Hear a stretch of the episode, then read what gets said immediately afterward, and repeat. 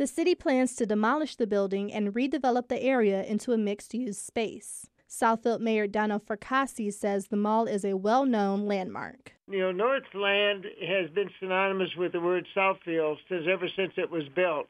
Uh, matter of fact, Northland probably had a bigger name one time than Southfield. So uh, we had to protect the image of Northland and the properties, and uh, we knew it was in our corporate city limits, and we did. Fracassi says the property cost about $2.4 million. The mall closed in March after years of financial hardship. I'm Brianna Tinsley, WDET News.